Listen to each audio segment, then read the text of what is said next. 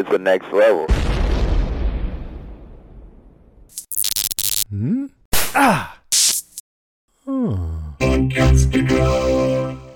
French chick said the others were coming for the kid. I think they came, Mike. What? He's the one they wanted. Why, I got a bullet in my shoulder. Hell, Bluebeard blew us up because they wanted your kid. You saying this is my fault? That's what I'm saying. They took my son because of you. Rick. They were sailing away. They found us because they were looking for us. For what? Don't you ever say his name again, ever. Now what you gonna do? Splash me.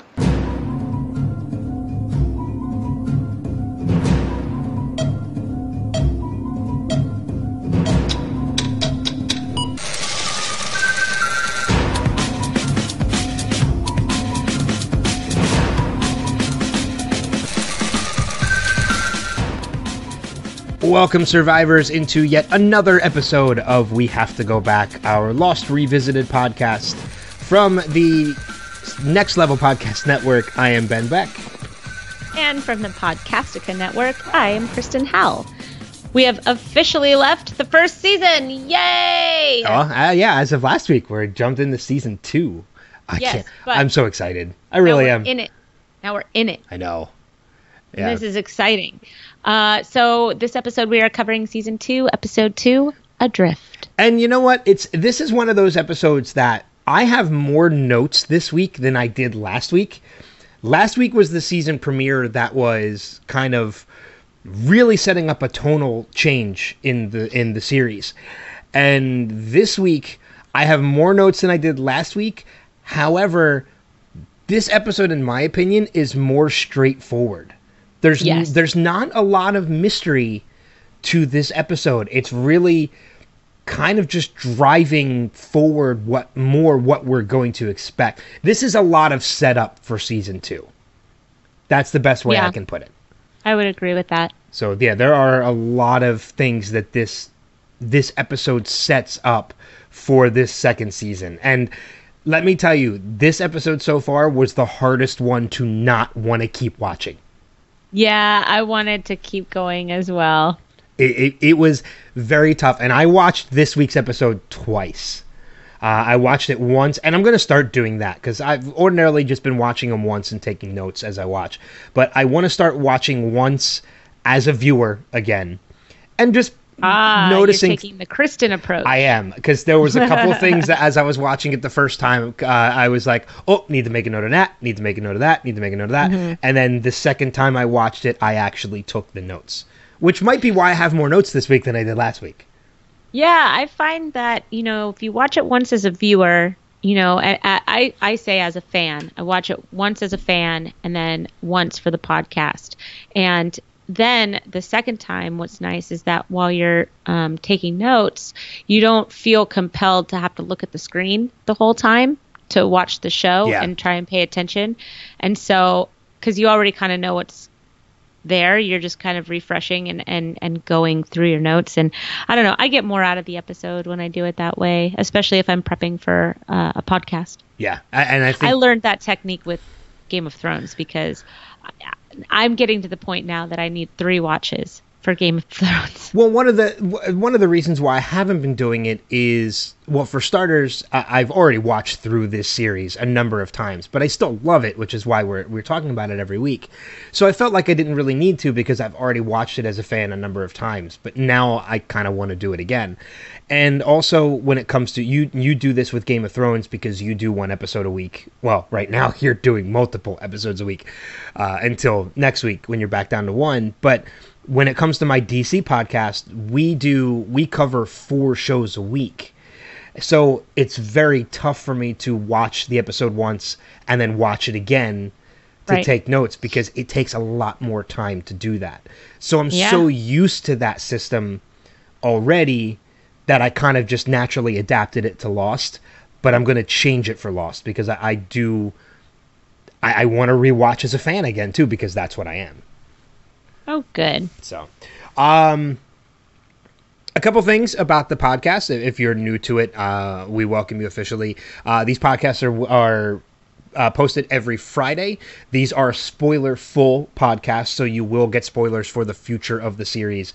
If this is your first time watching, we apologize for that for ahead of time. Uh, and we talk about one episode of the show per podcast. I also want to make mention too. Our numbers recently have been fantastic. Our numbers keep going Oh, up. Our numbers keep going up every week. Uh, so we're getting new and new less, more and more listeners every week, which is great. We love hearing that. Uh, but I want to encourage everybody who's listening, whether you've been listening from the start or you're just starting now. Uh, we want to hear your feedback. So make sure you listen to the podcast later uh, as we'll give you the ways that you can do that because we do want to get your feedback from these episodes as well because if you send us messages or record yourself we will read them and play them on the podcast so Yep. your your voice will be heard so make sure you listen later in the podcast on how you can leave us feedback as well but let's get into it with our top five for season two episode two adrift Cool, man. I will kick it over to you as I usually do. What is your number five for the episode? Oh, my number five is just kind of little. It's uh, w- what we get in this episode is kind of a meanwhile episode. Um, you know, last last week it focused a lot on Jack and the Hatch. Uh, we didn't get a lot much more than that, and this episode we get kind of what was going on meanwhile while Jack was making his way back over to the hatch and going in and, and eventually meeting up with Desmond, we get a lot of we get to know what was what's been going on with uh, the raft, which you know is something that I'm sure all of us, you know, if you're a full time, if, if you're a first time viewer, sorry, if you're a first time viewer, um, you're seeing that you see the premiere of of season two and there's no mention of it other than a drenched walt. And so this episode is the episode that you get that meanwhile okay so while this was happening this is what happened on the raft. And then while you know jack was um, trying to calm everybody down at the caves and go back down into the hatch after after kate uh, this is what Locke and Kate were going through, and then you get this really great uh, extra flashback piece of information about Michael as well, which we'll go into later. But um, I like the meanwhile episode. I like it when we get one one um, one perspective of an event, and then we'll rewind and we'll go back to the same time period, but just from different perspectives and different characters. So that was my number five. Okay, yeah, and you know what? It's it's funny too because going back and rewatching this episode, for some reason, and this is kind of touching base on watching it as a fan. For some reason, I had it in my head that this episode was just nothing but these guys in, in the raft. Uh, you know, I had thought we the first episode was nothing but on the island with no mention of these guys on the raft, and then I thought for some reason this episode was the reverse of that. I had forgotten that we actually do get more from the hatch and and such. So it was a nice little surprise that we started this episode. Did we start with them on the raft or did we start with, on, the, on the island? I can't remember. Uh, we started with the raft. Sawyer pulls Michael out of the water, performs CPR. Um, yeah, That's right. that's okay. how we start off with Michael yelling Walt over and over again, and then drowning, and then well, kind of drowning, right? I mean, he just exhausts himself under the water. Sawyer pulls him out, finds a piece of wreckage, does does the CPR. You know, basically steps up whenever he does, whenever there's trouble. Yeah. Being Sawyer, Sawyer being Sawyer. Um, you know what? I uh, since you brought it up, I'm actually going to use that as my number five, and I want to Okay. go into Michael's cries for Walt. Um, this is one of those episodes where every once in a while, like this is a huge ensemble cast, and you know there are moments throughout these series where one actor really shines above many, you know, the rest of the cast. And this is one of those episodes, while it is a Michael centric episode because this is the backstory that we're getting in the flashbacks, um, Harold Perrineau put on a stellar performance as a grieving father in this episode. Uh, I think by far, like, he outshined every other actor in this episode. I I don't know if you get the same feeling about that or not, but from from start to finish in this episode, from his cries for Walt, being a grieving father, uh, you know, telling Sawyer, "You'll never know what it's like to care for somebody else," all the way to the end when he has his breakdown when they're floating on the pontoon. I think this has been nothing but a stellar performance from Harold Perrineau this episode. Yeah, um, I don't know if I've ever mentioned this before, but he is the reason why I started watching Lost.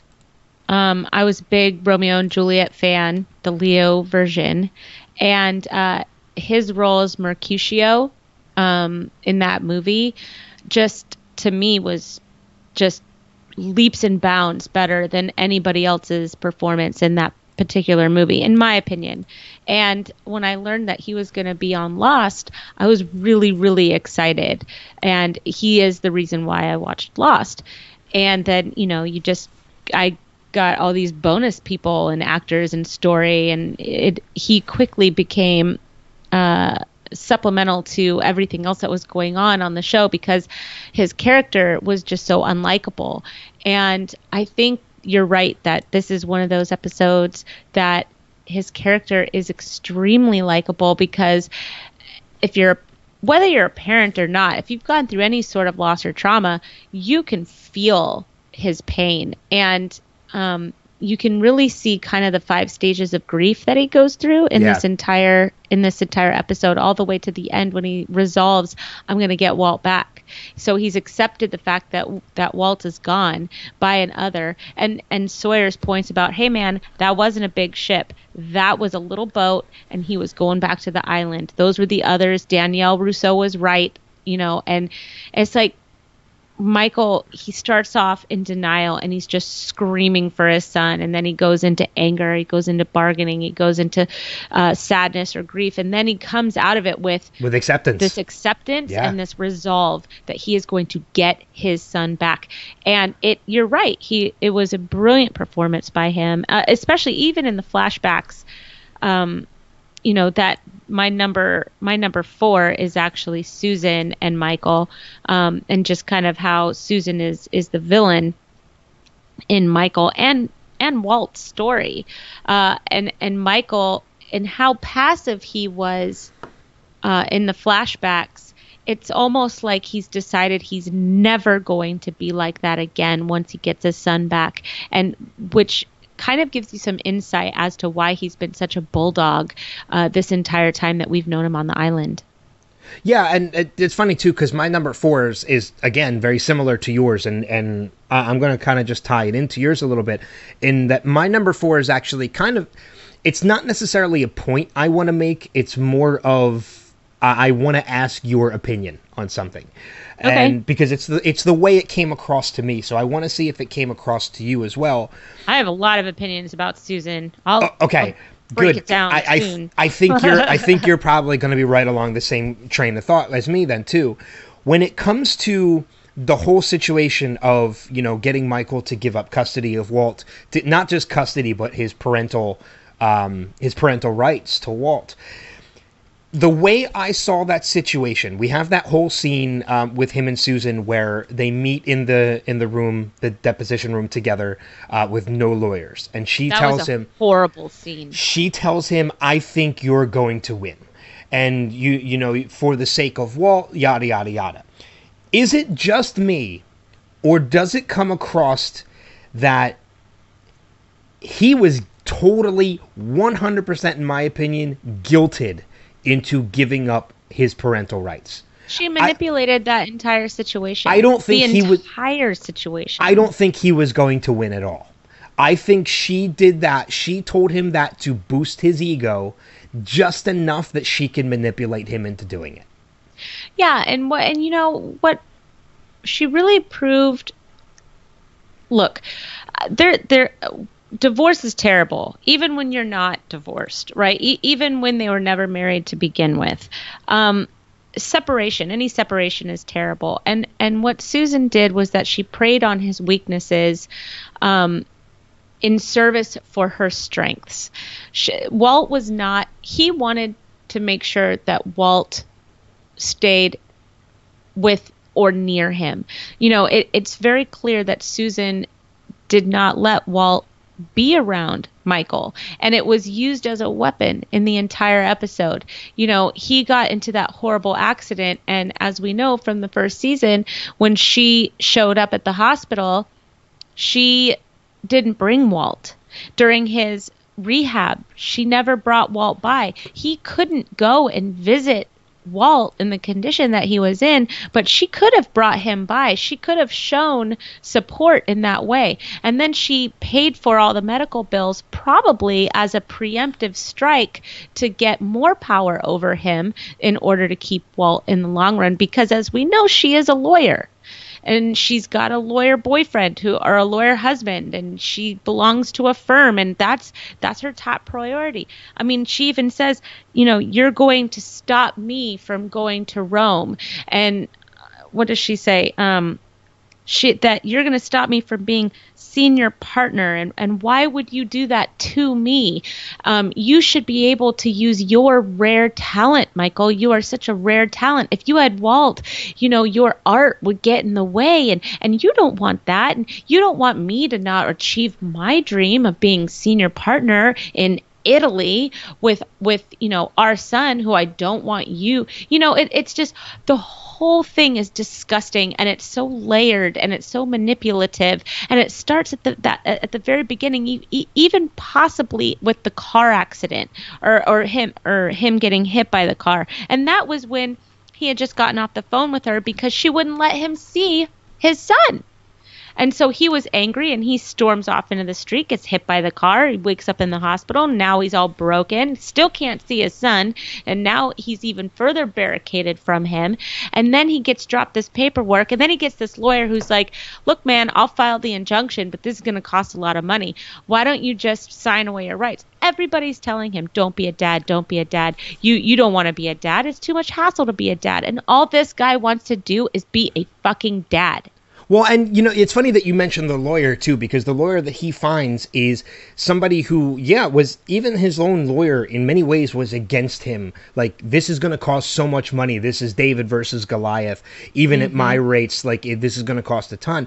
And then when you're in that deposition with that lawyer for Susan, who, God, we talked about this during prep a little bit, but you talk about somebody I want to throw a pie in their face. Mm-hmm. Um, like I, I wanted like that lawyer just came off as so bitchy and rightfully so. That's the way she should have. She was supposed to be portrayed. And I've seen that actress before. She's a character actor. I don't know her name, but she pulled off the bitchy lawyer. Um, but it's known that these two lawyers know each other. So it almost felt to me that that was kind of a setup too. Is that this Maybe. lawyer that Michael had was somebody who was he was meant to find so that he would fail and it was part of this manipulation. Because even when it's that lawyer is attacking Michael during the deposition his lawyer says is this appropriate you know whatever the lawyer's name is I forget. But he mentions the lawyer by name. They know each other. Now in in a particular city when it comes to depositions uh, that tends to happen. These lawyers know each other because they run across each other a lot. But to me in the whole setup, as you mentioning, you know, with paying his medical bills and everything from start to finish, feels like it was part of that manipulation. Yeah, maybe. I mean, maybe. And you know, I I just Michael showed a lot of class during that during that deposition too because you know, she's like what what were his first words and you know what what was he wearing today or something like that like she was asking like these asinine questions which you know, gun to my head, I can't tell you when my son crawled. Like when people ask me questions about stuff like that, I'm always like, "Uh, I'd have to check." You know? And that's not because I don't love my my son. That's not because I don't love my kids. It's because it's a crazy time in life and you're tired most of the time. But I digress.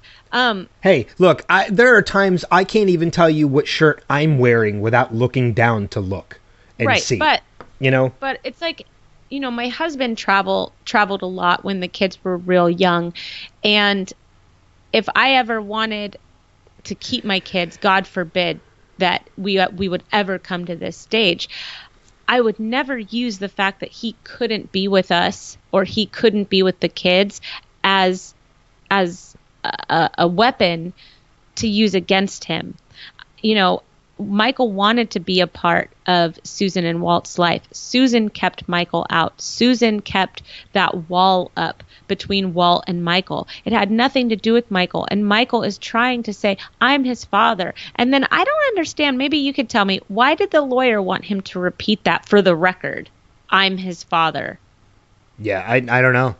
I mean, it, it, and again, like it, it shines such a different light on Michael as a character at this point too, because in season one, we had mentioned this when we talked about these episodes uh, before when we were covering it. In that he really comes across as somebody who just doesn't know how to be a father, and mm-hmm. while that's still true, you get a you get a different light because he is somebody who obviously did want to be a father. Uh, he wasn't he, he he wasn't somebody who just completely gave away his parental rights without a cause. Like he fought to be a father, and that right was stripped from him. It wasn't something that he gave up willingly. It, it, it was stripped away from him. And it makes you wonder that had he been in Michael's life this whole time, how different things would have been.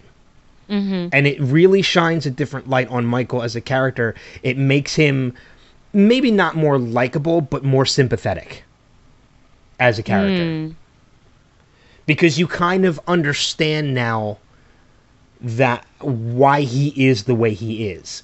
Yeah. And, you know, and not only that, but we see him through the, the, the stages of grief, how it passes so fast and how he's so passionate about it is that in many ways, when he's going through these stages of grief, it's kind of making up for lost time. Like mm-hmm. he he he finally got his son after all these years of not having him in his life. He's trying to make up for it and it's stripped away from him again for a second time. Right. Yeah, and you know, he spends a lot of time in this episode blaming Sawyer uh, for all of his problems, blaming Sawyer for the, making making him shoot the flare gun, and uh, blaming oh. Sawyer for the shark showing up. There's a huge um, blame game played between the two of them. That's actually one of my numbers too. That's actually okay. one of my top five. Um, but so I won't spend too much time on it. Well, but, no, that's um, I'll just uh, that was my number four, and so we'll just we'll just reverse things and we'll go into my number three. Um, since you you were going to be next anyway, yeah. um, I'll just go first with my number three, and that that really is the blame game. Um, you know, there it's I, for Michael, it can be kind of scratched up, scratched up to, you know, uh, part of his his stages of grief of, of losing Walt. But it, one of the things that I really liked about this when I was watching the whole blame game about everything that these two were playing with each other, and you're right, they're constantly just tossing blame back and forth to one another, even to the point where it gets almost to a level of immaturity when you know Sawyer is off the raft and he gets over to the other piece of the raft and they're caught in the same current and Sawyer's like, "What are you gonna do? Splash me?" And that's exactly what Michael does. Is he? He's he like, "Well, yeah, I to- I wasn't, but I totally am now." yeah, but as much as these two characters kind of emulate a hatred for one another, there is still, and we've mentioned this with other characters before, there is still this mutual kind of respect between the two of them in that as much as they emulate that they hate each other, the other still will not let anything happen to the other. Um, right. You know, so we see Sawyer digging the bullet out of his out of his uh, his arm with his own two fingers, which is a total badass move. Um, and then say to Michael, "Do you have a band aid?" Like yeah. that episode, that that line made me laugh. But at the same time, you know, Sawyer would not let anything happen to Michael. When Michael was drowning from, you know, being out of energy, he's the one that brought him back. When Sawyer was in the water from his raft breaking apart, he climbed back on the raft and Michael didn't push him away because mm-hmm. it was his survival mechanism. He knew that Sawyer would survive if he was on the raft. And then even when it came down to the shark, Michael shot at the shark so that Sawyer could get to the pontoon. Like, even though they emulate hatred, they will not let anything happen to the other. And there is yeah. a mutual respect between the two of them. And and at the end of it, I think that they they actually bonded more as friends in the end once um once Michael broke down and Sawyer saw that he really was broken up over over this and and he started to you know put that blame inwards you know michael michael blames susan for everything that happened to him before they got probably he also blames susan for even being on the island in the first place because she died and he had to go and get uh, Walt from Sydney because she married somebody that wasn't willing to be his father when that's what he thought that's what Michael thought all along what was happening. Um, you know, he bared he bared the abuse from Walt on that one. Um, so he probably had a lot of anger coming onto the island just from that experience alone that when anything happened to him from then on out it's almost like, well, who's at fault for this? Because I have, you know, none of this is my fault. None of this has been my fault. Um, so who else is going to be at fault for this? And it's not until he's alone with his thoughts floating on that pontoon while Sawyer's passed out and his son is gone that I think he really understands where his blame lies. Because while it's not his fault that the others came to get his son, he should not have had Walt on that raft. He should have left Walt on the island with trusted people if he wanted to go get help. Walt had no business on that raft. I think everybody knows it.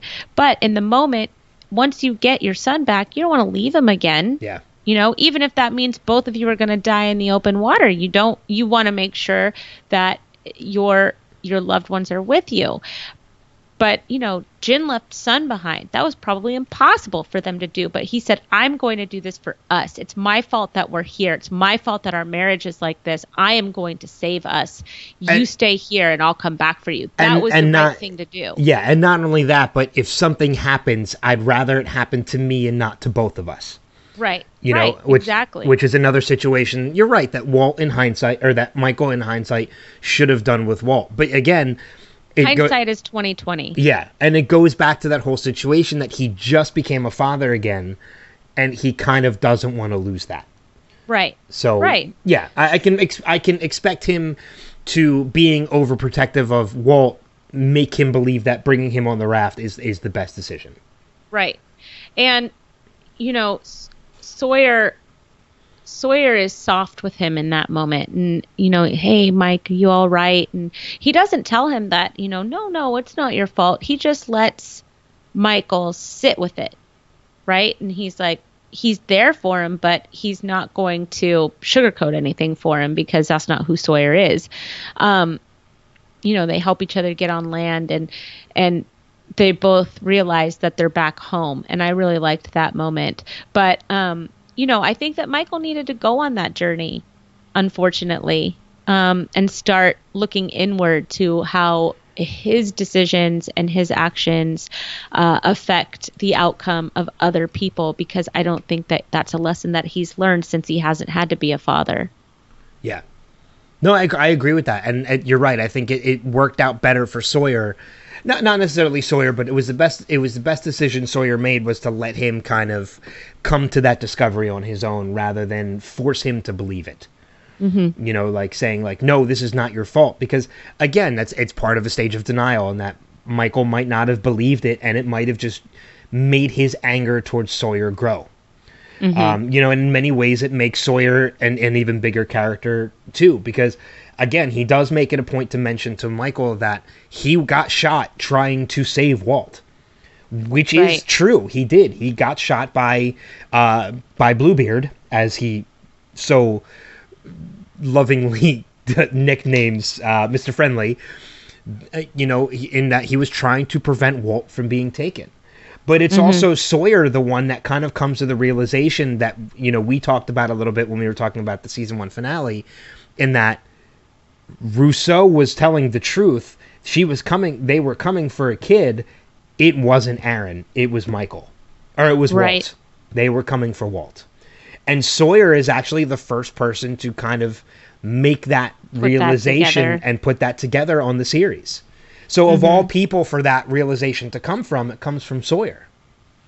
So it's really showing that Sawyer is a much smarter character than we put him. And not only that, but mentioning the whole boat. Like you don't know about boats. That boat came from somewhere else. He's the one that puts two and two together that this is the others. And- Sawyer is street smart. He may not be book smart, but he's street smart, and he, he there's a reason why he's gotten as far as he has with with being a con man. I mean, he he traveled to Australia on a fake name, so he knows his way around the world a little bit. Yeah. And so I think that there there should be credit where credit is due with that. I mean, just because you're kind of rough and tumble and you're a con man and and you're not that great of a person doesn't mean that you're not really good at what you do. Yeah, no, and, and there there's definitely truth to that too, and that he's a very street smart character. And uh, you you mentioned too, you know, throughout everything how there's almost that mutual respect between Michael and Sawyer is is turning into a friendship at the same time. A very strained one at this point, but it is becoming that. Uh, that becomes very, very important over the course of these next couple episodes. Mm-hmm. Very important over these next couple episodes. So, uh, but that was my number three. I don't know if that based on your number three too, but uh, what is your your number three? Well, my number three is actually, um, we're going to switch over a little bit. Sure. And um, my number three is Charlie story kind of sets up for the season. Yeah, Um, we are reminded of the Virgin Mary statues. Uh, we know that they're full of heroin. Claire comes across it. She's like, "Oh, you know, I didn't know that you were religious." And he goes, "Well, you never know when you're going to need it, right? I think that we should have it just in case we need we need her, Yeah. right?" And they're speaking. He's telling her the truth, but he's omitting a huge uh, part of of what that truth is, and um, you know, it, it's just t- Charlie's about to go down a dark, little dark path. But um, we did get to check in with Charlie and Claire this episode, and um, that was my number three. Well, I think it's also important to realize in that scene too. Um, there's something very underlying in that scene that I don't know if maybe you picked up on or not, or again, it might just be me overanalyzing. But as we've learned so far in the past, anytime I overanalyze, a lot of times it turns out to be there's some truth to it. In that scene where she, where Claire has the Virgin Mary and Charlie is holding Aaron, uh, the roles reverse in that when he realizes that she has it, he gives Aaron back and takes the statue instead. Oh yeah, oh that was not lost on me. there is that was not lost he on me. At that point is showing what's more important. Now he loves Aaron. Like he he it has been shown time and time again so far in the season in the first season that he is kind of treating Aaron like a surrogate son to him. He's he's kind of stepping up to fa- to be a father because there's nobody else that can do it, and he's doing it for Claire. But it, he's he genuinely has concern for Aaron too, especially when you see the lengths that he went to to get Aaron back in the finale. Um, but the fact that he was willing to having that statue in his possession over Aaron shows what's more important to him right now. And it's the fact that he has that crutch. I don't know that I would say that it's more important to him right now. I Maybe would in that moment. it it stresses the fact that an addiction is not something that is just resolved. An addiction is not something that goes away.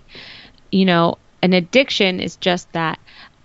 And it's important to remember that even though Char- Charlie is on this redemptive path and he has become a completely different person on the island, he is still an addict. And the island has given him one hell of a challenge.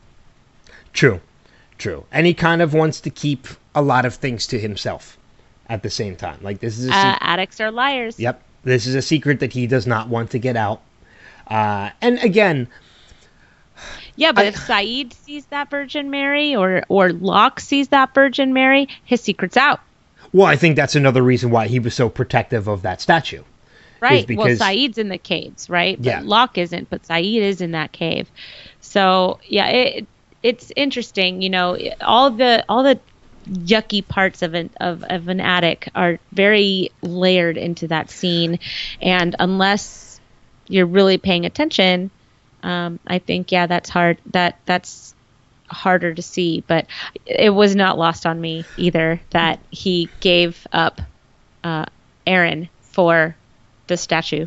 But here's the other thing about that too. In in that particular scene is when you see the moment that Charlie realizes what is in the statue is that the statue breaks in front of him, the heroin spills out. But over everything, and and I don't, I'm not fully convinced yet at this point as a viewer. Uh, now we know what the future of the series holds because we've seen it. I- I'm not fully convinced yet at the as a viewer up until this point that Charlie has given in to his addiction. Uh, the statue to me is more like just a crutch. It is something that is there in case he has that urge again. Because between the two of them, he could have very easily picked up the broken the, the what has spilled out over a whole statue. As a whole statue, he has to break it to get to it. But it's also right there in front of him. He could have just picked up the bags of heroin over a statue. But he took the statue instead because I don't think he's given into the addiction yet. It's kind of like a piggy bank. You're saving up in case you need it, but you hope that you don't have to break into it. No, you know, as no, I I understand what you're saying, but I think um, I don't know. He he should have walked away. He should have just walked away. Oh, away. he totally should have walked away to as I agree with that completely. But again, I'm just saying that I don't think by him taking the statue he's given into it completely yet. I don't think he took it with the intention to use it. I think he took it with the intention of, well, if I ever get that urge, I could, but I don't know if I will. I think but he's see, still that unsure. says that his urge is right there. He still has the urge. He But he's still- it up. but He- he's still fighting it. already, He's already given in. He's already given into it. but there's still a part of him that picking up that statue. But it- already that's like you quit smoking and you go buy a pack of cigarettes and you keep it in you know a vase or something like that and you know that you have it nobody else knows that you have it but you know that you're eventually going to use it when no one else is looking and you don't think that you're going to get caught But again, then why would he not just pick up the bags of heroin? They're a much easier to hide than a statue. They're and and, and there's no explanation. i don't know And that's the i'm thing. not i'm I- not an addict No, and and I'm just I'm just saying in it kind of in Charlie's defense is that you're right. In by picking up the statue, he has in many ways giving into his addiction because he's admitting that he's going to need it. But I still think at that moment, by taking the statue over the revealed bags of heroin, he's still fighting it. But he still is weak in that he thinks he might give in. That's all. That's all I'm saying by that. Because otherwise, if you know you're going to use it, why not just take the bags of heroin? Because they're right there in front of you. Why take the statue over the actual bags? That's that's the only point I'm trying to make. So we, don't. I don't know either. you would get caught easier with uh, the bags of heroin over an entire statue. You could pass off the statue as, as something other than what it is, but you can't pass off a little baggie full of heroin. You can't pass off a little baggie full of heroin, but you can hide a little baggie full of heroin um, much easier than it is to hide a statue. And a statue, you have to, you know, there are people in those caves that if they see it, know what it is. So I, I, I, I don't know. I, I think it's a double-edged sword. You can look at, you can look at the whole situation in a, in a, a number of different ways. Yeah, So. I would say that. So, um, What was your number two? My number two is I talked a little bit about this in, in a previous episode. This was a very this is kind of a little personal story of my own, but it, it does stem from something that happens in this episode. Um, back when when this show first aired, I was working for a Philadelphia radio station, and this morning show that I worked for, and I'm still friends with to this day, when Lost aired on on did Lost I think Lost aired on Tuesdays um, Wednesday morning they would always go into like a 15 20 minute discussion about the episode. And they would Right. have viewers call in for stuff that they picked up on. And you got to remember this is in a time where social media wasn't nearly as big as it was. It took a lot more to find research about certain things that happen in episodes. Nowadays people just post it on facebook within like 10 minutes of it happening and you get the reveal. But this is something that like took more time. Um, there is a particular scene in in this episode where as Sawyer is is in the water getting ready to swim to the pontoon there is a scene where you see the shark underwater and I had just gotten TiVo, so I had just gotten DVR at the time, and I had never really utilized the whole rewind live TV aspect. There is a moment in this episode I used it for the first time, and it's when you see oh, the, the shark, shark. When you see the shark swim past the camera, you get a quick glimpse of possibly something on the tail fin of the shark. And I did it again last night as I was watching the episode. If you pause it at the right time, there is a Dharma logo on the shark. Um, I realized it at that time when it happened because I remember seeing it and being like, wait, wait, wait, did I just see that? Paused it, rewound it, freeze framed it, and saw the Dharma logo.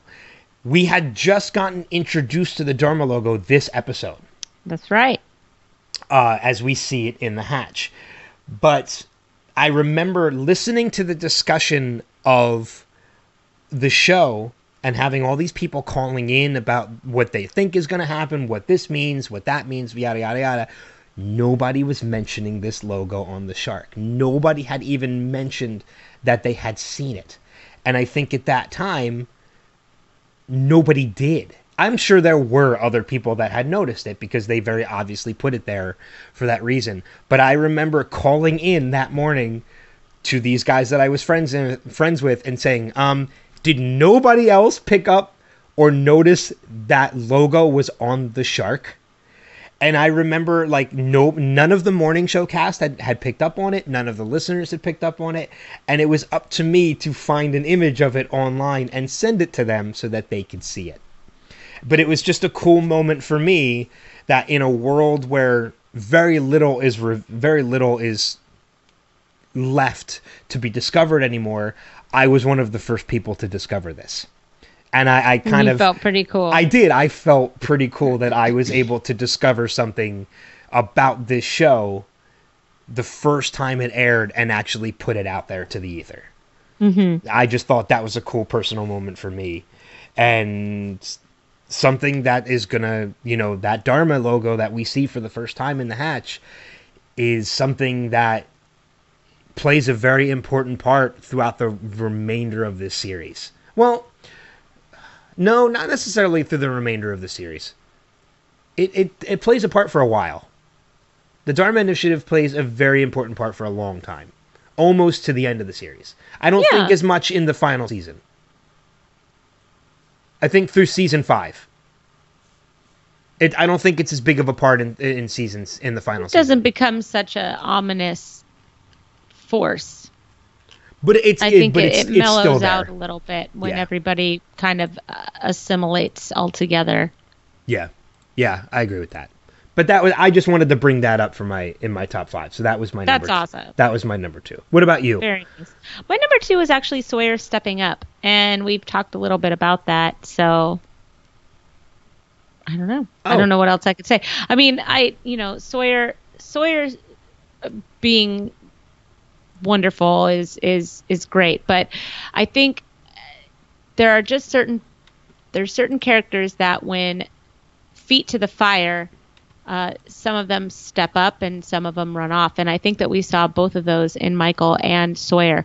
Michael uh, michael is terrible in a crisis. He's horrible actually. He is he's the last person i want uh, with me when the shit hits the fan. Sawyer keeps a cool head. He knows what to do. He's incredibly brave. He's willing to take a bullet for somebody else. And then remove Uh, that bullet with his own fingers. yeah, he jumped into a shark infested water to get a pontoon so that they would be in a better situation. Um, he will do what others will not do. And he's proved that several times so far. And we're only in season two, the beginning of season two. And he continues that trend throughout the entire series. And um, I just love that about this character that when when given the opportunity to step up and do the right thing or run away and be a dick, he more more than he doesn't, he he steps up. Yeah. Oh yeah, for sure. I mean, and we're we're gonna get more of that as the series progresses too. Right, exactly. But this is just a really I thought this was a really nice example of of those times when when Sawyer proves that he's really he's a good guy to have on your team. Yeah, yeah, for sure. Um, my number one is something I, I had a little fun with, so I want to save it. I want to save it for last, Okay. and I I want you to do your number one first. My number one was the fact that we got to see uh, some shadowy figures, and they are not the others. Others, others, as Jim. They're not the others. Yeah. You know, uh, it's it's fun because if you've seen it before, you can see that the that the person leading the charge, that silhouette is not one to be missed. Um, he is very. It's very very obviously Mr. Eko. Is it though? And- Because I watched it twice and I didn't Very see it. obvious. Very obvious. His hair, the way he stands, the staff is in his hand, and the others. The others have, they are way more advanced than creating rudimentary weapons like the the ones that these uh, shadowy figures were holding. So they were clearly not others because of the weapons. It just didn't look right with what we've learned about the others so far.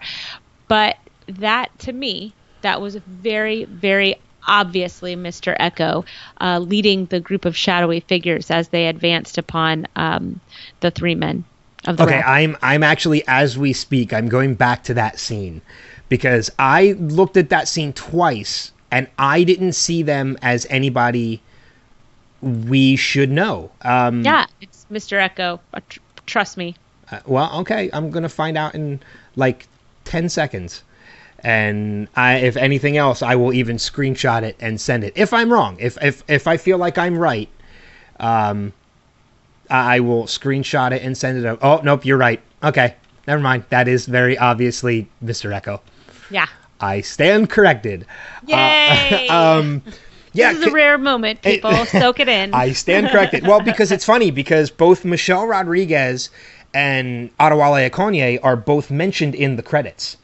So uh, it makes sense now that why Adewale is is mentioned in the credits. But uh, maybe if I go back and look at it again, perhaps uh, Ana Lucia is in that scene as well. I'm sure that, and you, I'm sure that you'll also see like Bernard and stuff like that. But if you really look closely, but for me, the big standout was that it was not Is the Eko. others was was Mr. Eko. Yeah. Absolutely, he's you know he he's kind of a favorite. He is a fan favorite. I know he is, and I am totally on that bandwagon of. Oh, I am too. I love Mr. Eko. I love Mr. Eko. and his Jesus staff. Yes. Um, so I'm just really looking forward to what's coming up, and that was my number one was uh, that we're finally getting into some material that I personally am very excited about. Oh yeah, and we're gonna get into. I think we're finally meeting them next week, uh, in um, uh, orientation. Or oh god, orientation is such a fantastic episode. uh, both in what happens in the hatch and what happens with the um, the the other or with uh, with Sawyer, Jin, and Michael. There's a lot that happens, and it just deepens the mystery of of everything. Um, Make your own kind. God. I had that in the podcast twice last week, uh, and I loved it. And it was stuck in my head while I was editing the podcast, too. Perfect. Um, so, my number one, Forgive me if you hear my hiccups in the background. I've recently started a hiccup. I, I didn't even notice until you mentioned Okay. it. Um, you know what? I'm I'm gonna save my fun one for when we're in the notes because I really think you're gonna get a kick out of my fun one. Okay. Um, so I'm gonna change my number one in because we haven't really talked a lot about what happens uh, about the hatch element. no, we haven't of- talked at all about the story. and there's quite a bit that, that comes out of it. But I think the biggest thing that really comes out of it, outside of getting a bigger look of inside the hatch, because we see Oh, I know what you're gonna say. Kate gets a candy bar. that's my fun one. But uh, Oh, okay. I I went deep on that one. So Okay, trust me, you will appreciate where I go with that. I Um, like it.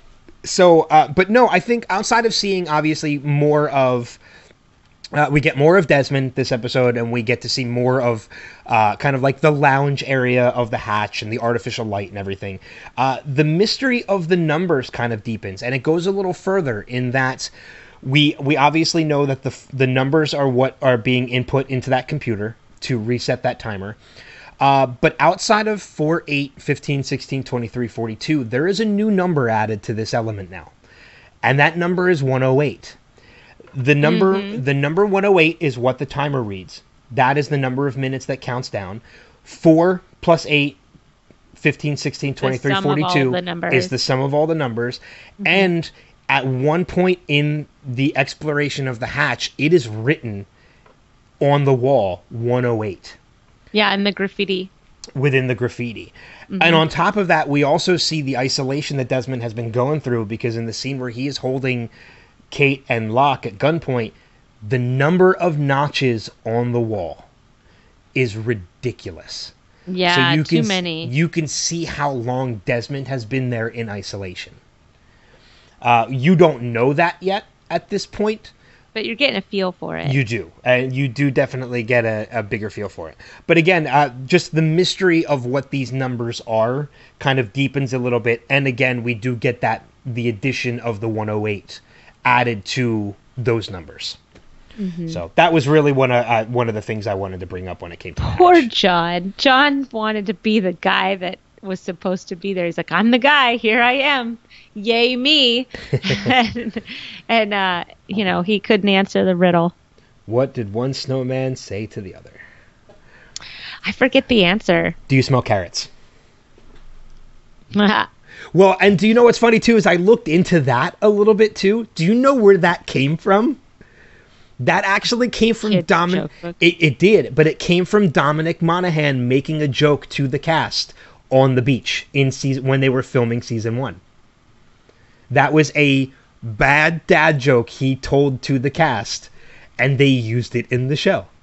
The writers took it and ran with it I love that. he That's actually awesome. they were in between scenes and he said to the cast what did one snowman say to the other hey do you smell carrots I and- love it that they did that. and they used it in the series which i think is fantastic so that makes me really happy. it does and it makes me like dominic monaghan even more you know, they seem to have really, really liked him, which is wonderful. have you ever seen any of the outtakes with him I haven't seen any of the outtakes for Lost, period. really i'm gonna have to send you a link Yeah, do that. I, lately, I've been seeing a lot of Friends outtakes that I've never seen before, which is really rare.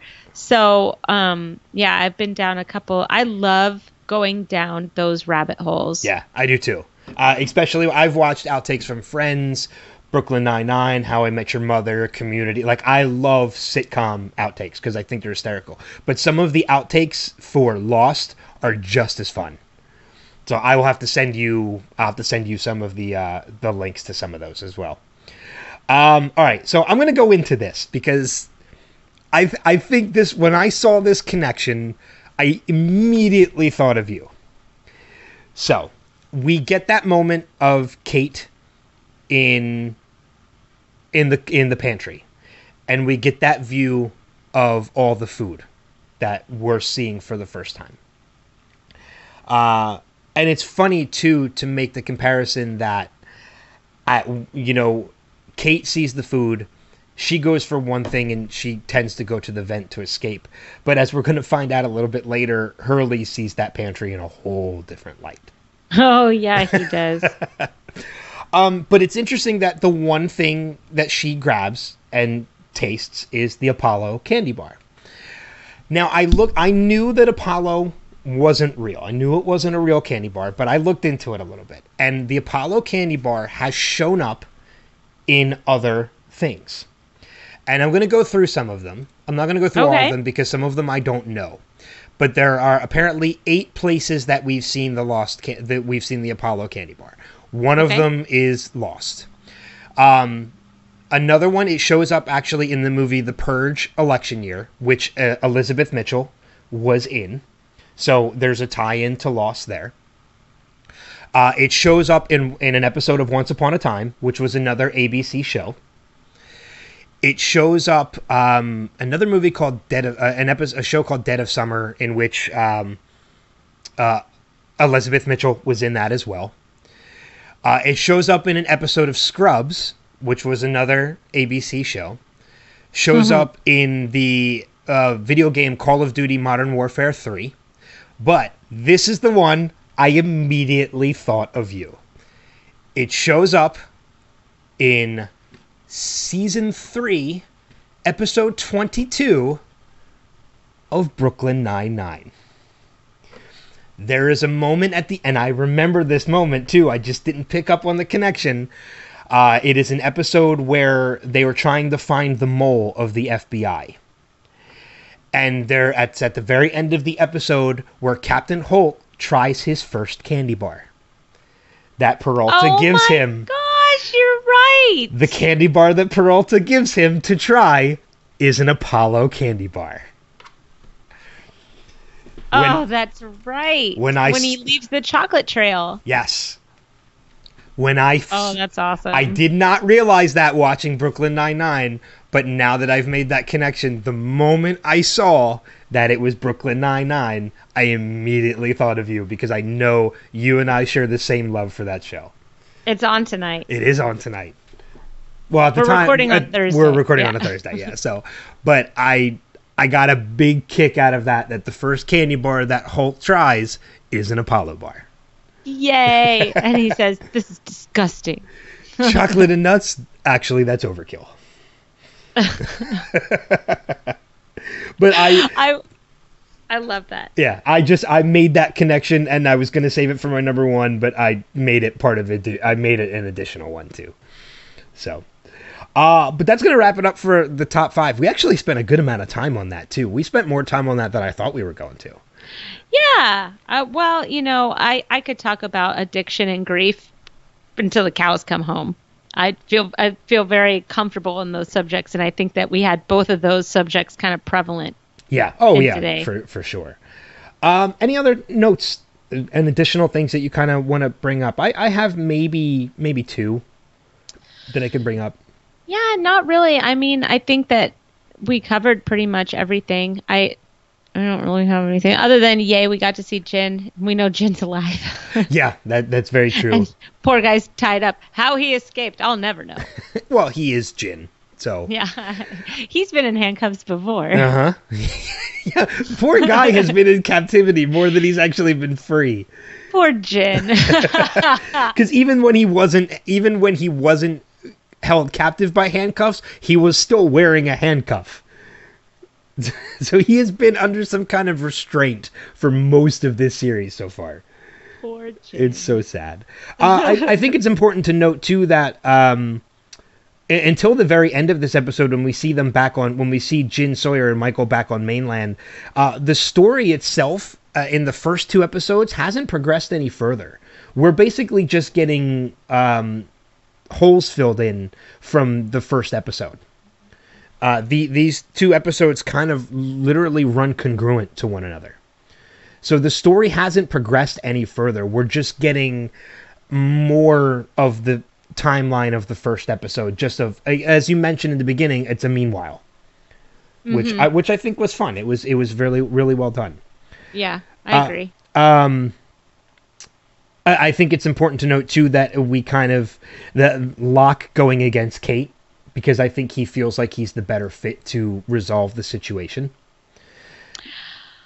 Um maybe. I I think that him giving her the knife knowing that she could get out of it and she could probably get in and out of tricky situations more than he can and you know he's really good at talking his way out in and out of situations i think that he actually made the good call there All right, that's a good point. I, I actually forgot about the knife when I made that note.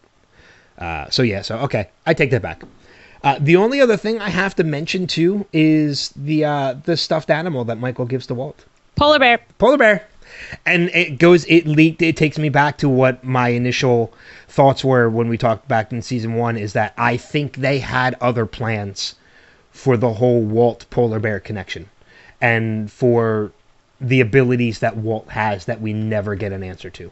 then they should have chosen a kid that had gone through puberty already Well, I agree with that. I'm just saying that they chose a kid that was obviously going to go through some huge growth spurts in season hiatuses, and unless that they could preemptively try to explain that, then they shouldn't have given that much responsibility and potential storyline to a kid. I, I think that that was a major misstep. I, I'm not disagreeing with you one bit on that. Um, so yeah, that's really all I have as far as my notes go. Cool. Uh, so manifest is is still on, uh, and I know last week we were talking about the possibility of not really progressing further with the manifest minutes because we weren't happy with last week's episode, and I think it's pretty safe to say we're gonna keep going. Yeah, this episode was pretty great. Um, so let's let's take a couple minutes and progress and to the manifest minutes and that we have this week's episode, which was Contrails. It's the the second episode back from the finale, uh, or from the mid season finale, and uh, yeah, they. One of the big issues we had with last week was that they kind of got away from the whole mystery of the plane and what happened to these people. And man, they went right back to it in this episode. I was so drawn in. There were still elements of this episode that kind of turned me off a little bit.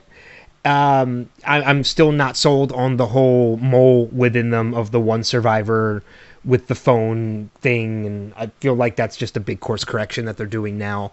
I don't know where they're going with it one time she's not with him now she's you know back to being a mole again. I just i don't know.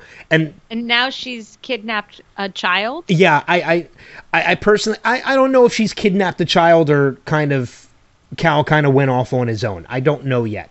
Um because it's basically because of the fact that she left through the bedroom uh left through the bedroom window. Um but I, I just kind of i've i've stopped caring about that element of the story. I just i have no interest in it well, so I I'm hoping that the the disappearance of Cal actually is by the major or by this mole only because I think that that's the one thing that's going to get Grace to get over herself and maybe join Ben and Be Michaela.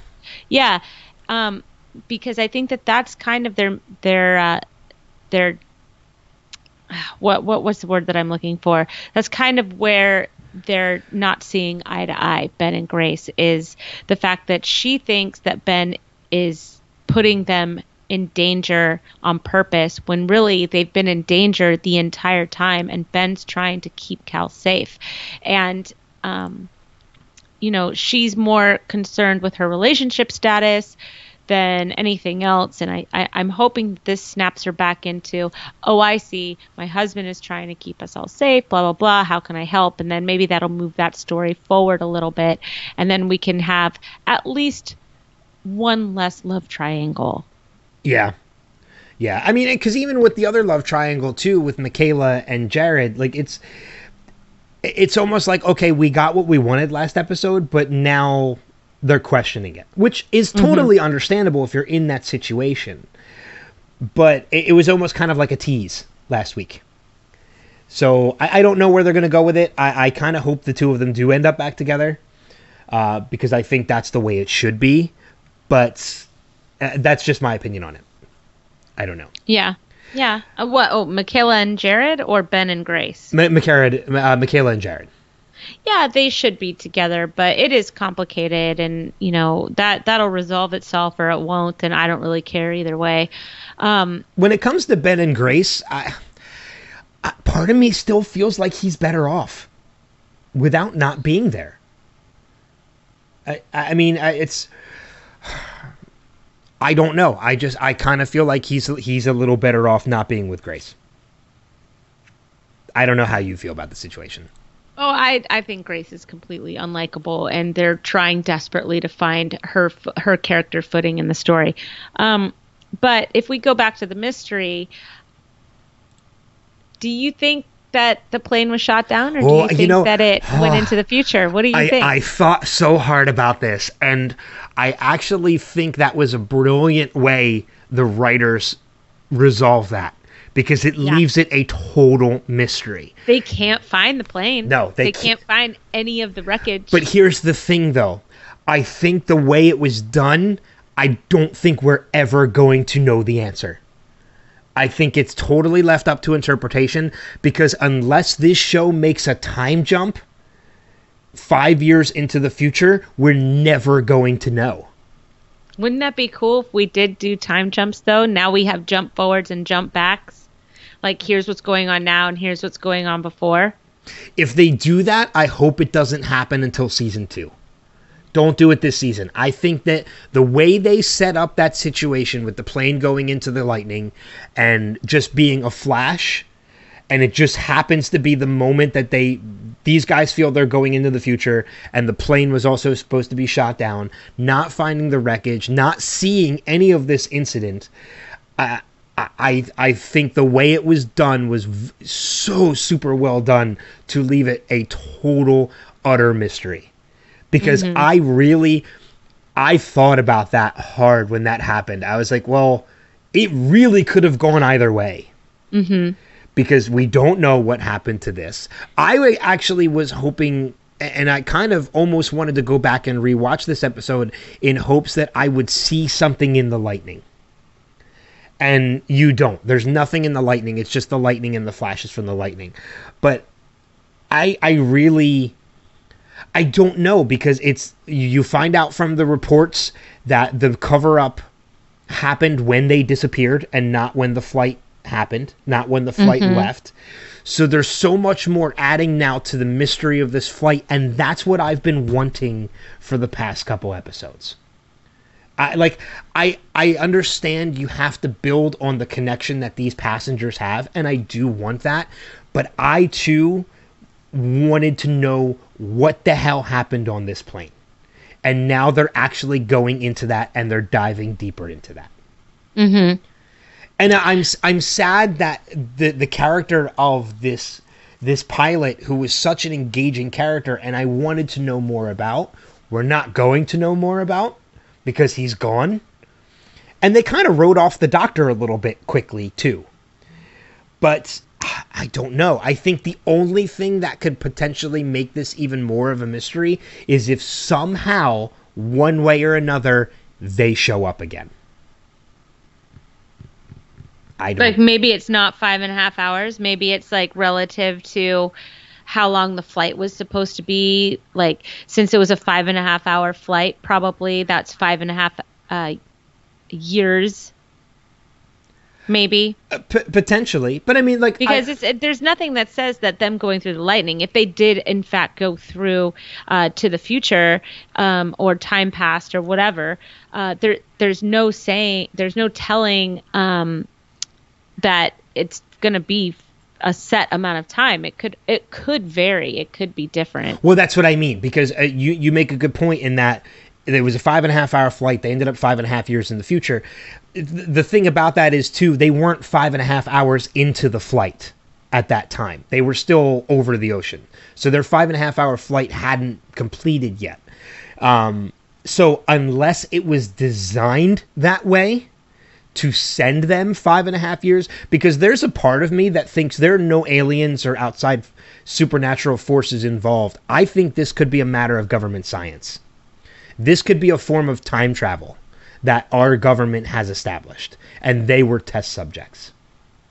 Um, so I don't think there could be any aliens or supernatural elements. I think this could be purely scientific, and this is a way because again, five and a half yeah but years. they killed the meteorologist Well, it's just a cover up. I, I think that was just purely cover up because he knew about this lightning and everything. So they, I actually really nerded out and I looked up dark lightning on um, ifuckinglovescience.com. does it exist? It does. It is Okay. actually a thing. It, it emits gamma rays, and um, there was a certain spacecraft that was out in space that caught like all of these gamma ray bursts, and they were trying to figure out where it was coming from, and they learned that it was coming from Earth, and it wasn't coming from uh, the solar system or or, or um, you know the, the the universe, and so then they started researching lightning, and there's lightning experts, and I can post the video up on our page. Um, it's like a quick five minute video, and it's way over my head in a lot of spots. But you know, for it, it's interesting just to learn that dark dark lightning is, is a thing. It's and I, true. I, I'm just totally, I, I'm in awe about the fact because I love scientific stuff like that. Like I, I'm, a- I'm a big science nerd. Like I love like the TV show Cosmos with, uh, um, Neil deGrasse Tyson and, and such. And Mm-hmm. Well, I- this is a video on this is a video that was actually shared from NASA. So now it's it's it's a video from NASA about dark lightning and and how it pertains to space and how they discovered it and stuff like that. So it's a short video, but it's out there. Well, I'm just ex- exists. I'm just excited that there's a YouTube channel called I fucking love science. Because I want to check this out now, just to see Oh. what other kind of stuff that they post. Is it a You YouTube channel or a website? Facebook? Uh, No, I don't. Oh, that's weird. I will now. Yeah, they've been around for ever. Is it is it a Facebook page? It's a Facebook page. It's um, it's a website. Could be a YouTube channel. I mean, I fucking love science. Is is uh, it's pretty well known. Um, that's where I get. That's it. You yeah, look it up. Look it up. Spend some time today and and, and look through it. It's pretty cool. I'm gonna have to because that intrigues me. Because again, I love science stuff like that. So, like I, again, when Cosmos was on, I was so engrossed in the Cosmos because stuff like that like totally blows my mind. Like I, it's it's tough to grasp a lot of scientific stuff like that, but I love it. I love it so much. So knowing that black lightning exists or dark lightning exists, that excitement. Uh, that excites me. Not the hoping that I get caught in it, but just knowing that it's out there. So, and it also, again, it kind of um, hardens my belief that I think there's something more scientific to this than supernatural. So it'll be interesting to see how that plays out. So, any other notes on Manifest before we, we kind of move on to feedback and such? Nope, that's all I really had about Manifest for this time. Okay, but yeah, it's uh, I'm glad that they're they're getting back to the actual mystery of the plane, and it's kind of deepening yeah, a little bit cool. more. Yeah. Uh cool. So uh, before we get into listener feedback, which we we do have a couple pieces, uh, we want to give you guys and inform you guys of the ways that you can leave feedback, which we do encourage uh, you to do so. Uh, and there are many different ways that you can do that. First and foremost, we are of course on Facebook. You can find us at facebook.com/slash Lost Revisited. We are on Instagram at Lost Revisited Pod.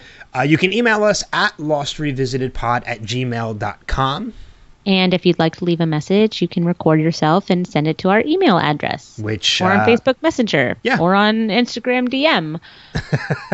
any way that you want to get in contact with us again uh, we we encourage you to do so leave us feedback on the episodes uh, of lost and manifest as well because we do know we get some feedback from manifest too which is uh, a lot of fun but let's jump into that listener feedback and of course our feedback this week comes from our buddy steve who leaves us voicemail who leaves us voicemails every week uh, and he has left us two this week as he usually does one for lost and one for manifest so let's go ahead and play those and we will start first with his uh, with his feedback for adrift Hi, Kristen and Ben. This is Steve, and a few thoughts on Adrift. Um, did is that beginning? Are we seeing through Mike's eyes at the beginning there before he sinks under the water and Sawyer uh, pulls him up? I thought that was that's what it seemed like to me. Um, and Sawyer pulling the bullet out of his shoulder with his with his fingers. I guess we're just asked to suspend our disbelief on that. I don't know if that could really really happen. Um, I never realized it until this time, but when you add the numbers to, together, the the way they're referenced, four plus eight plus fifteen plus sixteen plus twenty three plus forty two, it equals one hundred and eight. You may have already mentioned this, but that's the number of minutes between pressing the execute button. Also, Desmond just takes Locke's word for it when he says that he's not going to hurt him and that Kate is a fugitive and just immediately switches gears. And even though Locke is the one who's got a knife, he has him tie up Kate and then put Kate in that storage room.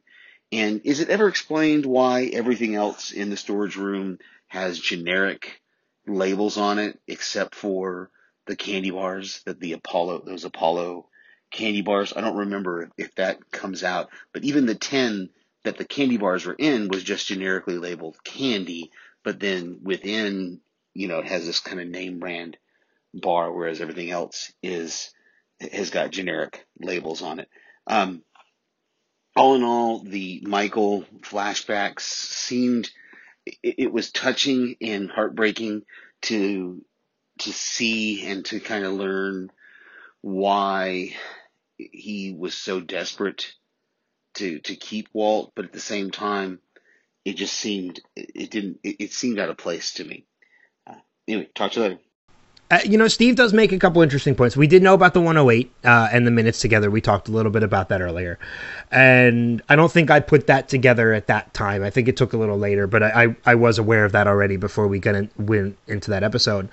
Um, I don't think we have to dispend, uh, suspend disbelief when it comes to removing the bullet. I, I think it's something that's physically possible, and I think if you're put in that situation where you're you're under that amount of desperation, I, I think you're almost willing to do anything to survive. Well, and adrenaline. I yeah. think adrenaline should never be discounted. Yeah, I don't think there's any need to suspend disbelief for that. I, I think that was totally believable that that could happen. I mean, I couldn't do it. No, I'd be dead. Yeah. I'd lose my arm. I'd be like, well, this is the end. The bullet stays in. Yep. So we just sew it up. We'll be fine. yeah, exactly. I'm just gonna succumb to infection. It's fine. yeah, it was a nice. It was a nice life. it was nice having a right arm, but it's gone now. um, yeah, but I, I think it's. I think if you're in that that desperate of a situation and you you throw adrenaline to in into that, I, I think it's totally possible and plausible. Yeah. Um, as far as the candy bar goes, I would probably the the re, what the way I would justify it because he does make a good point about how everything is uh, generic is that it was probably a special request at some point. You know, hey, if I'm going to be here by myself, can I at least have my candy bars? I don't know if that's necessarily true though, because the only way he can request the food drop is through the computer. I look. I don't know. I, I'm look, man. I'm I'm just trying to, to explain away the fact that Steve's totally right on this. Yeah, it's the only thing with a label. he does make a very valid point in that it is the only thing that uh, has a, a brand name to it. Everything else is generic. Kate's face when she bites into that thing is just like you can feel the satisfaction. Yeah, I mean, you could just you were right there with her in that moment. it's it's like a mouthgasm at that point. Right. It really is. Like it's probably one of those things that in that moment is probably better than sex. Oh, is yeah. is tasting chocolate um, Mhm. uh, on on the uh, for the first time in a while. I love chocolate. Ah, I do too. I just don't eat as much of it anymore. I can't have dairy anymore, so it's either dairy-free dark chocolate or nothing at all. I'm sorry. I feel. Uh, uh, me too. Uh, but yeah, let's jump into the other piece of feedback, and that is Steve's uh, feedback on Manifest. So let us go into that now. Hey, Kristen and Bennett, Steve. Um, this is for Contrails. I think you're right. I think last week's episode was kind of a misstep, but I really like. I liked this one. I, I hope you guys uh, liked it too. They got back to the mystery. They um, have given us another kind of cliffhanger because it sounded like the news reports were saying that they couldn't find the wreckage of the the captain and Fiona's plane. So, uh, wonder what happened there. If we'll ever uh, find out more about that. And uh, you know, it's like all the storylines from last week. Like this, ep- we had to have last week's episode to get to this week's episode, but this week's episode I think would have been a better premiere, mid-season premiere. Um, anyway, can't wait to hear what you guys thought. Talk to you later. Um, I don't know what it was about that particular voicemail, uh, but this is going to sound so weird. Steve is a fellow podcaster himself. He does the panels, the Pixels uh, podcast on the Next Level Podcast Network with our friend Mark. Um, I don't know what it was about that. Steve's voice was so soothing for that minute. I, I don't know. It, it- he almost found a deeper tone in his voice recording that one, and I almost felt comforted by his voice in that oh, voicemail. that's so sweet. I don't know why. I don't know what it was, but there was just something about his tone of voice in that voicemail that I just found so soothing. I, I don't know. It's you know weird. what? He has like a real good like smooth jazz here on ninety eight point one I did. Radio. I, I felt like he could have been like an NPR host. yeah, or or like something for meditation where he's like, "You're getting very sleepy. Yeah, I, and Steve, I I don't mean Watch that in the a, waves go in." I don't mean that in a negative way at all. I mean that in such a genuine way. I felt your voice was just so so soothing for that like minute. Um, but yeah, it's nice to see that Steve's on the same page with us too when it comes to manifest. In that last week was a misstep, and this week they kind of they found their footing again. Yeah. Um. So he actually messaged me a couple days ago, and he goes, "So I really liked Manifest this week. You did too, right?" And I'm like, "Yeah, totally. I really liked it. I thought it was way better." I guess he wanted to double check. I don't know if he had left us the voicemail or not by that point. But yeah, I get maybe he just wanted to confirm, hopefully, that he didn't find excitement in an episode that we hated. Well, and you know what? Even if you did, like, I welcome that feedback. You know, I I like it when people, um, when people disagree. I mean, you and I, I think we work really well together because we don't agree all the time. Yeah. Right. So, um, and a lot of times I can I like to see somebody else's point of view, or I like to try and make other people think the right way, which is my way. No. Well- well, well, that's one of the reasons why we encourage the feedback too, is because especially if your feedback is different than what we what we have to say, that that's why we really encourage it because we want to hear the different points of view. It's great if you agree with us, and we want to hear that too. But if you and you if you differ in your point, we definitely want to hear it. Yes. So uh, you know, and that's that's not to say don't intentionally be different, but if you do disagree with what we say or you feel a little bit differently, definitely let us know and send us that feedback. Yes, please. Um, I think that's going to wrap it up pretty much for this week. Uh, last and not least, uh, last but not least, uh, one of the other things that we want to mention is we encourage you to check out uh, all of the other content, both on the Podcastica and Next Level Podcast networks, and you know, respectively, from where Kristen and I come from. I know we just got an announcement recently when Game of Thrones is going to be premiering. April 14th, 2019. April 14th, 2019. 9 p.m. HBO. Be there or be square. Sunday, Bitches. Sunday, Sunday. Sunday, Sunday, Sunday.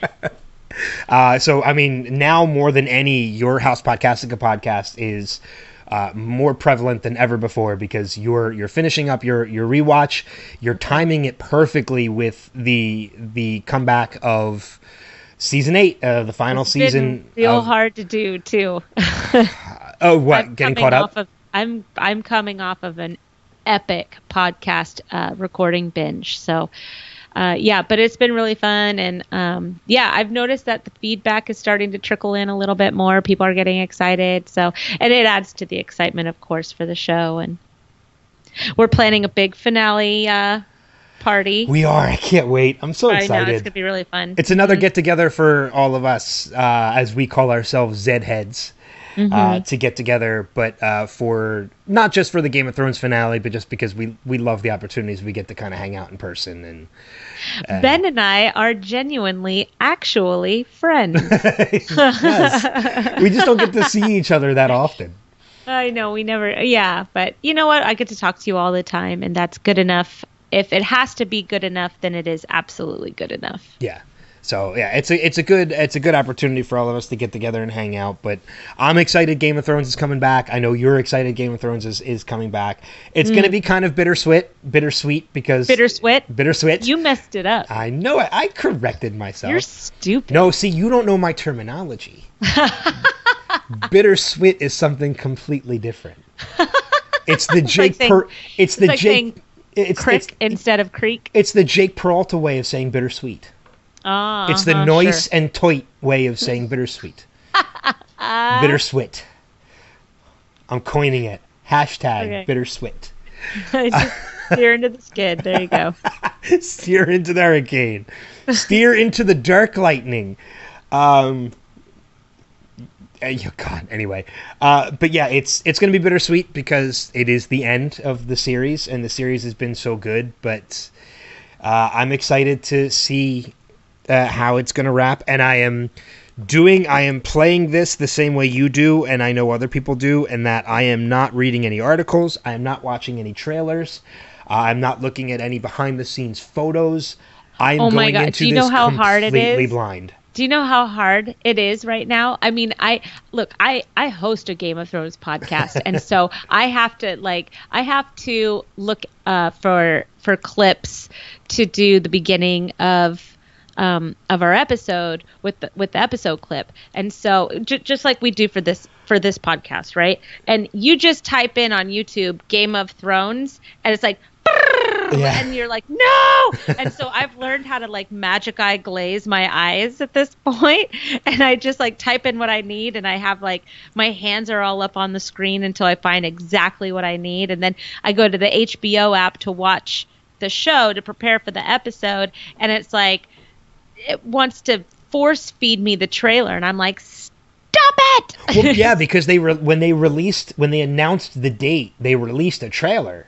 Mm-hmm. Uh, I I think it's only a teaser. I think it's only like a minute long, but still, that minute is more than a minute of is one minute longer of material I want to see from the show. I don't want to see anything. When I say that, I mean nothing. No pictures, no information, Oh, no you hashtags. you when I posted the article in the in the I group that we're to in. kill you. Uh, all it was was a title. It had one image of Yep, something that we already know happens. yeah, but it was it it wasn't it, But okay. but, because it, was a we'll new talk image, about this when we're done. Well, we could talk about this when we're still recording. Okay. the oh god, it's it, no, I have no problem with it. I just it makes me laugh how strict you are with it. I But, uh, am super. I'm like weird about it, and I've warned all of my friends and family. Listen, I will be the bitch from hell when it comes to this. I love you all. I think you're all amazing. Uh, For for the Game of Thrones finale, I've told people I need a dark room. I love you. I'll be there for the second watch. I'll be there for the whole weekend. But I've I've seen how you how these people are, and I love every single one of them with all of my heart. But when alcohol and big moments com- combine with these friends, there's going to be talking and screaming and commentary, and I don't need that shit. Oh, I I'm- don't want it. I'm the same way. watch. When it comes to watching a show for the first time, I, I am of the mindset, and I will be this way with Game of Thrones. Uh, you do not talk until a commercial. Unfortunately for you, there are no commercials in Game of Thrones, so don't say a word. From start to Right, finish, exactly. don't talk. I want it pitch black. I want the sound up, and I want a big ass TV. well, yeah, I, I agree with that completely. Then then let's just watch it at your house. I know, because I have a big ass HD TV. I have a big big ass 4K TV, and Even if your cats make noise, it's not allowed. And I'll lock him in a bedroom. They won't. They'll be fine. so, uh, but I think I think it's time to wrap up this week's episode so sorry, of the everybody. I'm podcast. so sorry. Don't be sorry. They, they should know by now. This is us. This is the way we are. Sure, we go off the rails. At least we did it at the end, so if people are done, they they probably already shut us. They've already tuned us out. It's fine. Uh, but thank you guys so much. As I mentioned earlier, our numbers keep getting better and better every week, which means there's still people out there who love this show as much as we do, and we love diving back into it and talking about it uh, and sharing that with all of you. So hopefully, you guys share your opinions with us at the same time. Uh, but that's going to wrap it up for this week's episode of We Have to Go Back. Until next time, we'll see you guys further down that rabbit hole. Take care. Bye. Valar Dohaeris.